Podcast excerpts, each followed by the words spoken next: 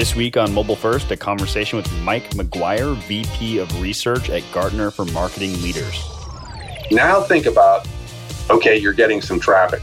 What is your unique mobile value proposition? Because just making an app for something people buy a couple times a year or maybe even just a couple times in their life, you know, getting and expecting a consumer to download that for an app for every kind of transaction they have may not be the best place to start.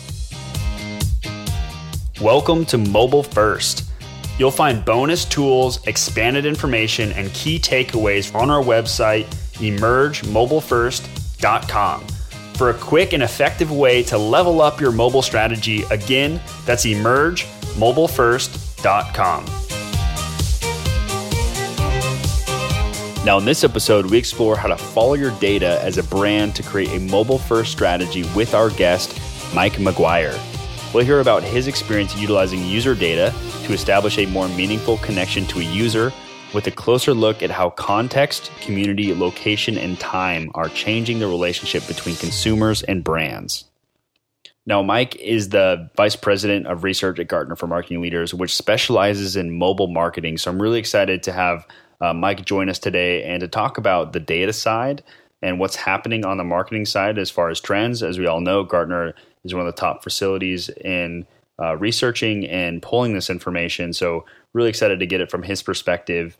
Uh, so, Mike, as VP of Research at Gartner, uh, what are your main focuses, and how about you dig into uh, your perspective a little bit there? I'm responsible for the, the mobile marketing agenda that is part of the Gartner for Marketing Leaders uh, research offering.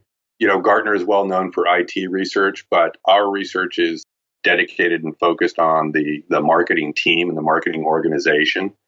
And I have that that specialty within that of, of mobile marketing. And kind of the, the focus of what I do is having the breadth and depth, the breadth of kind of what's what are the tools, what are the techniques that are important to mobile marketing, but also uh, a focus on helping customers who probably got some mobile marketing techniques they're doing, but looking to help them mature those and find ways to move those forward not just because a lot of consumers, you know, have smartphones, right? And, you know, basically have them almost surgically attached to them, but helping them understand that the details underneath that, the nuance. Over time, what I'm hoping we do is we move them, we can, we help them move forward with the, with our research to not just do mobile because it's cool and a lot of people use it, but because it can be a more efficient and better way of engaging with consumers. Yeah, so I definitely want to peel back those layers uh, with you because you know, in specializing in mobile marketing, uh, you help digital marketers with how context, community, location, and time, um, you know, combined with consumer purchase history and and the really the intent with that history, how these things are changing the relationship between the consumer and the brands. So, kind of unpacking these four areas, uh, can you maybe define each of these four and, maybe talk about an example with each of them so we kind of have a little bit of understanding there? Sure. And I think, you know, I'll start with context because I think you've probably seen this in your work. We now have with these devices, and to some degree with obviously with desktops, but it was a static representation of the consumer right there in front of a desktop at this place.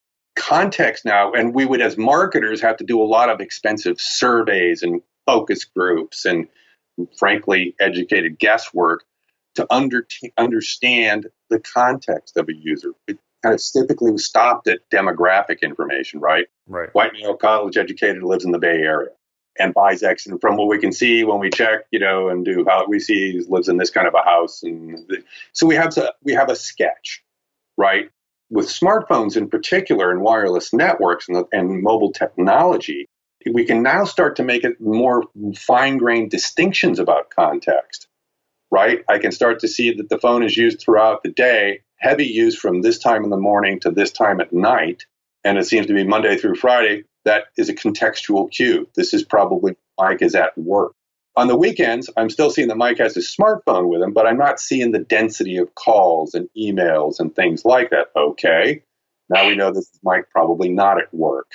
Those are simple things. Now we start taking the sensor capabilities that starts to tell inform us of what and the, the other information we can pull together based on location information to say mike's in the bay area it's foggy and cloudy you know it, that meaning it's probably cold and wet maybe this is a time to hit mark with something about you know peet's coffee because he likes peet's coffee Or perhaps it's a reminder or an offer that says, "Hey, Mike, you need a windbreaker or a rain jacket." You know, you know, REI has these on sale. Those are perhaps simplest ways I can get at context. I can take the information I know about Mike where he is based on his location, and then I can bring in the temporal information, right, or the information that's around Mike. What's the weather like? Time of day, week. You know, what, where are, where is he physically, but also, you know, what can we know about Mike and make some estimates on that that that we can better refine the picture of the kind of offer to make based on these extra contextual cues that we have. Location, I think, is relatively obvious. I can now know at a point in time if Mike has given me permission to know this, and I'm, I can track him because he's allowed me to through his phone or his app. Mm-hmm.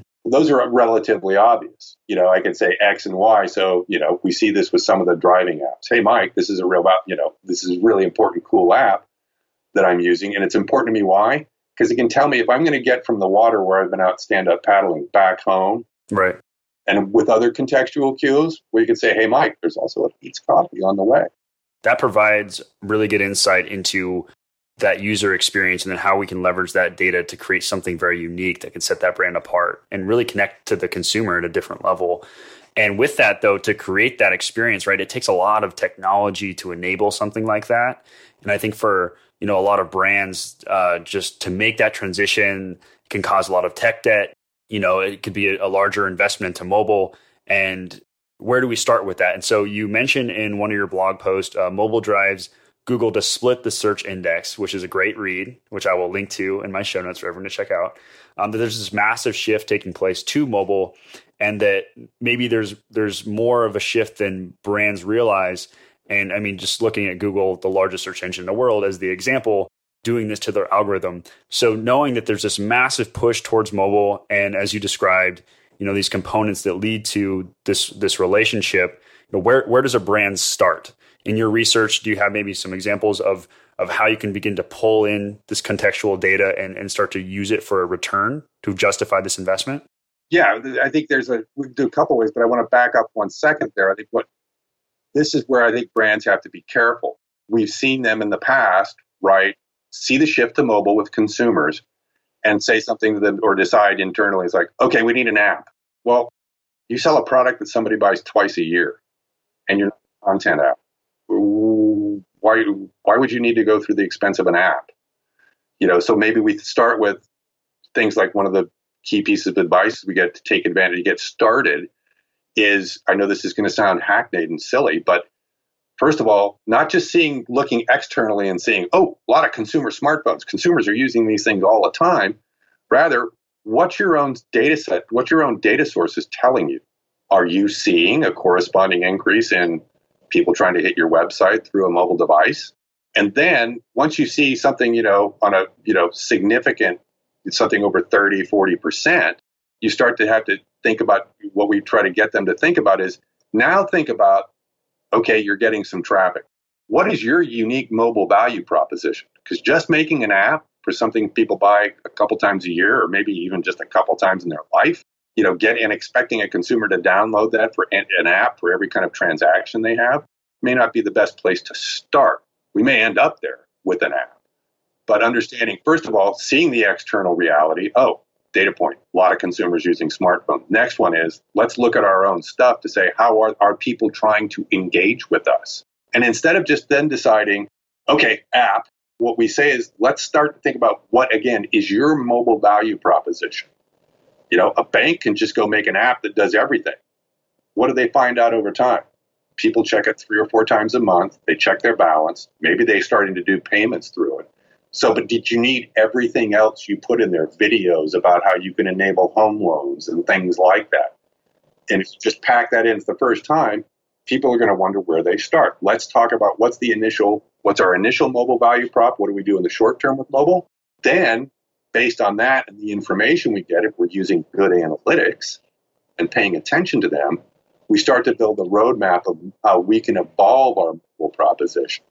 And so I, I argue that we, you know, those are the first steps is really understanding not just that there are a lot of people using them and that some of them are trying to engage with you how what are they doing are they looking for catalogs are they looking for phone numbers so they can call and get service on their phone or are they just curious uh, that's that's a silly example. But my point being, we need to look and see see external. Now look at how people are trying to engage with us, but then stop and say, what is it we can do better through mobile engagement? Because if we're just going to do it a different way through mobile, that's probably not going to work, right? So we have to think about what it is. What is it? What are the things that we can deliver convenience and a better experience through mobile instead of just trying to pack everything in to that device or that user's device and how they that, that they use to engage with us. Gotcha. Okay, so that you, so you look deeper into the comp into um, the use case of it, look into the data, and let that kind of drive the initial decision. Do you find that the company typically has the analytics in place to be able to make these decisions, or does it often take fine tuning how to look at the mobile data on the current properties to inform the next property? Very much that. I mean, in the sense that a lot of people will use, you know, the great stuff that, you know, Adobe and Google provide for free in terms of analytics. Mm-hmm. That's great. And they have, you know, mobile lenses. They apply to that. But I think one of the challenges people have faced is they sometimes still are looking at their kind of desktop oriented analytics right? It's one thing to see that, you know, use basic web stuff to see that 30 or 40% of your traffic's coming from smartphones or tablets. You need that a little more granular information. That that should, which, it, let me back up. That data set hugely important to helping us define, make that initial decision, right? Do we need to go full boat into mobile? Or if we have something less than 30%, if we got like 5 or 10% of our users hitting us from mobile devices, you got to stop and think do we really need to do that? maybe the first step is something like a mobile adapted website or a responsive design website. And that gives us the baseline. But I think that is the, you know, the, the challenge is sometimes folks will, you can use that, the, the high level stuff to get started. And it's an important framing device, you know, approach to uh, frame the, the issue, how many people are trying to engage with them. But to really get into behavior, really understanding things, to get context and things like that. And might, you know, a given customer or a customer segment's preferences start to need a little bit more detail. That makes sense. And so you've met, you've thrown out a couple numbers here for these different thresholds of, of when you should start to, to take a serious look at, at a strategy. And so you said, um, you know, 30 to 40%. That was, that's kind of an you know, anecdotal approach. I'd say besides that, that given percentage, even if it's 20%, let's say, the key is time right? If that was something that's been building for the last five years, hmm, okay, we could argue that's kind of a natural kind of curve that X number of people are, are using these devices. It's when we see it go from five to 20 in a year or less or some shorter time frame, we start to see a spike. That's when we have to start paying more attention and then starting to, you know, arm ourselves with more and better analytics so we can really get into understanding how best to address that that spike and that that interest that we're seeing or that usage of mobile devices that we're seeing. Gotcha. So what about in the cases where we see this this big spike and there's an opportunity with this uh, unique mobile engagement and it's a company that's maybe missed the boat with mobile first being like a web property of theirs do you think that they should start with the web property and, and, make that more mobile first and mobile responsive and mobile friendly or take advantage of that spike and maybe invest more so into the mobile engagement uh, more of like a native hybrid engagement? Uh, I would always, it's probably just tends to be my generally conservative nature in these things. And, and I would argue now that seeing, starting to see that spike, if you aren't at least mobile friendly, you need to get mobile friendly, whether that's, you know, .m, which is not perfect, but, or getting to responsive. But I think, you know, it's always also, people got to keep in mind, seeing that number and understanding that you can create a unique mobile value prop is very important to start with the website and maybe go to responsive. But responsive, you know, redoing a, you know, doing going to responsive design is not, you know, as easy as flicking a switch, as you well know. You know, then it's a decision of do we do the whole website or just a couple of pages? We get that kind of making those decisions when we start to need more analytics. In the end, however, at this point in time, I will say if you are not mobile friendly, you're probably yelling at your search team right now, aren't you? right? Because they made Google made that switch, Bing's made that switch, you know, in terms of, you know, but Google in particular, right? With if everybody probably remembers Mobile Mobilegeddon, you know, and I think that was the kind of the, the ultimate final signal. It's like, guys, if you haven't done this now, if you haven't noticed people using mobile devices, this should tell you something now. And we would argue now that's it's kind of table stakes, right? Because the site is still, right, a company or brand's face to the world. And you have to be discoverable. That's just that's not arguable anymore. You've seen this, right? We've all seen those numbers, right? That last year, same that big threshold got crossed when Google said more stuff, more searches on mobile than desktop, and it appears, it appears to be permanent. And so, with that alone, is to say, you know, would say if you want to be discoverable and have people stick when they come to your website, because they come to your website and have to do a lot of pinching and zooming, unless you're the only game in town for that product or service, they're probably going to go somewhere else. So I would say we would argue those are that a, mobile friendly site or mobile optimized site is table stakes. Yeah, and the, the question is more so like because it's table stakes, right? And going to a mobile responsive site isn't that flip of the switch like you mentioned. You know, the investment, the next big investment should be in making something mobile responsive as opposed to maybe going to like a native app or something, whether you see a spike in an advantage. You can see that spike, and yeah, I think it, it is, you know, table stakes to go responsive. Going to the app, you know, is, as I said, I think requires, you know, unless we're, we're talking about very basic, you know, some of the digital transactions. For example, what I would call access, buying tickets. Can you imagine ever getting a paper ticket for a concert or a show or a game anymore? Right. Yeah. No. Now way. you and I can't because we're real close to this. There's still a lot of people do that because it's pretty convenient to print it out on a piece of paper and go, oh, there you go. That is a behavior that I think changes is changing fairly rapidly. But those digital things, like I can pay for, t- I can get a ticket, I can have that on my phone. That can be, or you've decided you're a ride sharing company, right? Uh, you want to get into that game.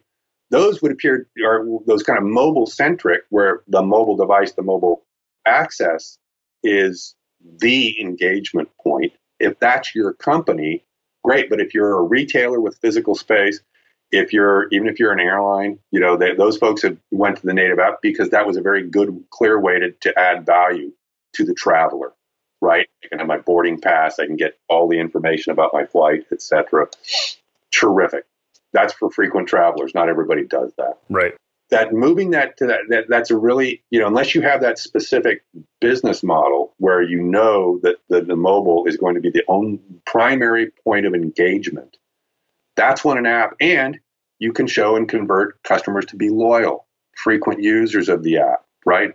You know, that becomes, it's, it's what I call in, a, in some notes I've had, it's, it's a graphic we have that talks about kind of a, a continuum of kind of the website and the, the app. And then at the end, you have this notion of a connected marketing organization where mobile is the connector, right? We have this kind of this kind of, as I said, it's a single graphic. And what the, the vectors are kind of the, define that pathway through web to app to connected, right, are about frequency and intensity of engagement. Mm-hmm.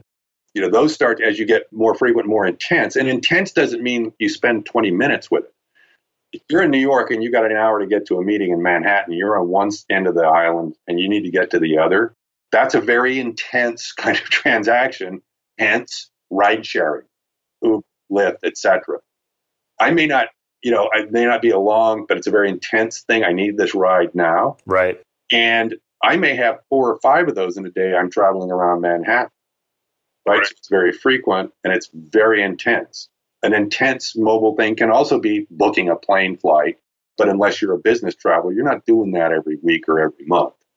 Right. So there's a, I hope that's making some sense. This continuum, that I think, is, and so get that point of if we know that in our business, we can get to that kind of frequency and intensity of the application, that starts to be where we are moving more and more of our transactions there. Well, that starts to make a native app look pretty interesting. Also, it is probably the best vehicle to do what? Reward your loyal customer. Right. Right. They are by definition, if they're taking the time to download an app and then they use it, you have a loyal customer base like that of frequent users, that becomes a very, you know, I think an important trigger and green light for doing an application. Mike, do you have that diagram in one of your blog posts? Uh, no, I don't. But ping me after this, and I can see about getting it to you. Great. Yeah, I'd love to to put that up on the show notes for everyone to go and check out. And so before we dive into rapid fire, uh, the rapid fire questions, what do you see as coming next? Because you're so close to the data, you're so close to the to the behavior and these trends. You know, what are some some of these interesting things that you're you're excited about that are coming next? Well, I think what's interesting would be, you know, it's a personal curiosity. I think how voice interfaces work. You know, some people call them just by their names, Siri, you know, Alexa, etc. But the notion of these kind of virtual uh, private assistants or uh, VPAs is, I think, really interesting and exciting in that it starts to turn, you know, even as cool as it is and simple as it is to send a text now, simply being able to, and think about how this affects search for our brands and products. There's both the positive and the potential negative. Being able to say, if they have a profile of me and I'm using an app and I'm using one of these voice interfaces to simply say, Siri, book me flight to JFK, you know my airline. Right now, right now, what would we be saying? We'd say, Siri, you know, look for flights to JFK from San Francisco. Now, the last thing we want is having Siri read back to us all the options, right? But if we have a well developed profile of the traveler and I have that interface and I'm starting to deal with and I tune things to search, my search tools and my how I navigate the app, you start to think about creating some extremely you know, streamlined and convenient experiences, right? If I have profile information and I know that a flyer goes from San Francisco to New York, they want JFK, not LaGuardia. right. And they know that it's not this airline because they'll never fly this airline, but these others are fine. Then we start to get, and we start to think about then how is that delivered information delivered back? Nobody wants to listen to a VPA read all those back.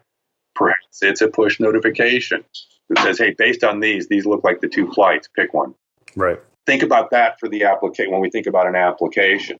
That to me gets very interesting and exciting. I think there's a whole a, the but I would say one of the things I'm dealing with is we're still there's a whole lot of people and marketing organizations that I think are are doing some ba- good basic mobile stuff, but haven't really invested because they think about things like the cost of developing an app mm-hmm. and then supporting it.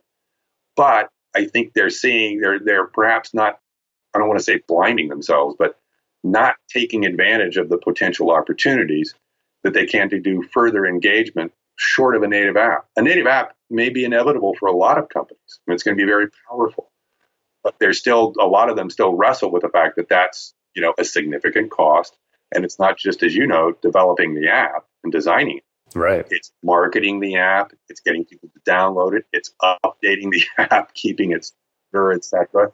There's a lot of, of moving parts behind that. Now, the de- technology, the developer guys are getting really very good, you know, at refining their art. But at the same time, there's a lot of interesting stuff happening on the web. That to me is something that we don't, a lot of people don't want to talk about now, but I think is some of the web authoring tools that are evolving. And, you know, and we've, you know, not our group, but another group in Gartner, some of the guys who focus exclusively on mobile app development will tell you that in a few years, it's going to be very hard to distinguish you know, between an app and a, and a web experience. Right. Right. And that to me is very exciting. But I think to me, what's more, more interesting is the opportunity to work with folks to kind of move beyond some of the basic stuff they're doing because the tools are getting better. And more importantly, you know, customers and prospects are expecting a much more streamlined, refined, and personalized experience. All right. Well, check out Gartner.com. And Mike, thank you so much for uh, spending some time with us today. It was it was awesome to to dig in and to learn from one of the best what it's like to uh, look under the hood about mobile and what's taking place with the data. Hey, Jordan, it was my pleasure. It was a lot of fun, and uh, hopefully we can do one again in the future. Absolutely.